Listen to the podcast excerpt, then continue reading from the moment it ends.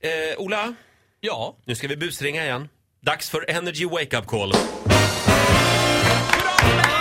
Det knyter sig i magen varje gång. Jag älskar det här. Vi ska till Göteborg. Celeste kör lastbil. Hon har precis fått det här körkortet eh, och hon tror att hon är bäst i världen och kör väldigt aggressivt Aj då. enligt tipsaren här. Eh, och Hon tycker att alla andra gör fel hela tiden och hennes paradgren är, ni vet när två väggrenar f- körfält ska bli ett. Ja. Då är det alltid folk som liksom kör fram och sk- försöker komma förbi. Mm. Nej, Då svänger Celeste ut och lägger sig och blockerar. Mm. Och det här är, det är hennes grej. Va? Ingen jävel ska komma förbi här. Exakt. Eh, Så att nu ska vi, nu ska vi ta hennes körkort tänkte jag. Jag ringer från Transportstyrelsen här. Ja.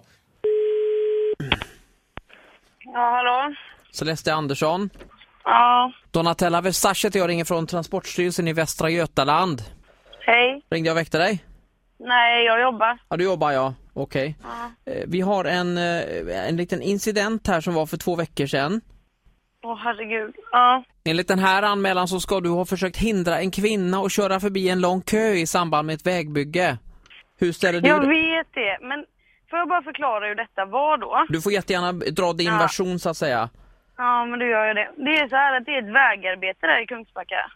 Just det, ja det stämmer ja. Ja, ja.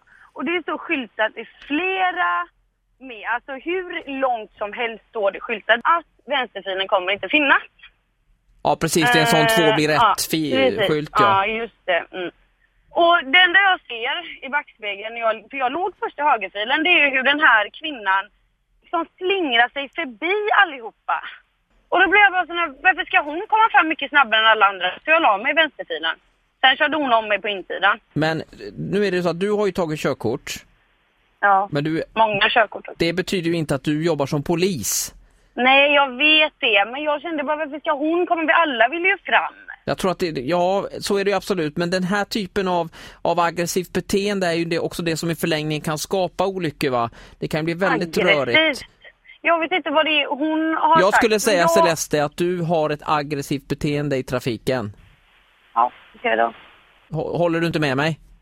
Ja, men jag kan ju inte säga så mycket. Tycker du det så tycker du det. Så är det, det som kommer hända nu är att vi kommer att dra tillbaka ditt eh, körkort, alla dina körkort faktiskt, i tre månader. Skämtar du med mig eller? Nej, det gör jag inte. För att den här typen av beteende vill vi stävja direkt. Ursäkta, är det ingen som ska ta t- ställning till att hon bara skulle kunna se förbi allihopa? Första september får du inte längre köra lastbilen och sen om tre månader då, då kommer du få eh, gå en kurs i eh, vett och etikett i trafiken. Ja. Och lärare på denna kursen kommer vara, eh, nu ska vi se här, jag ser på papperna här, det kommer vara en kvinna som heter Titti Schultz. Nej, sluta!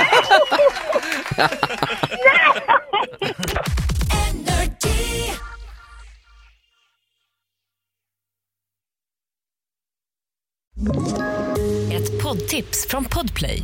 I fallen jag aldrig glömmer djupdyker Hasse Aro i arbetet bakom några av Sveriges mest uppseendeväckande brottsutredningar. Går vi in med hemlig telefonavlyssning och, och då upplever vi att vi får en total förändring av hans beteende. Vad är det som händer nu? Vem är det som läcker? Och så säger han att jag är kriminell, jag har varit kriminell i hela mitt liv men att mörda ett barn, där går min gräns. Nya säsongen av Fallen jag aldrig glömmer på Podplay.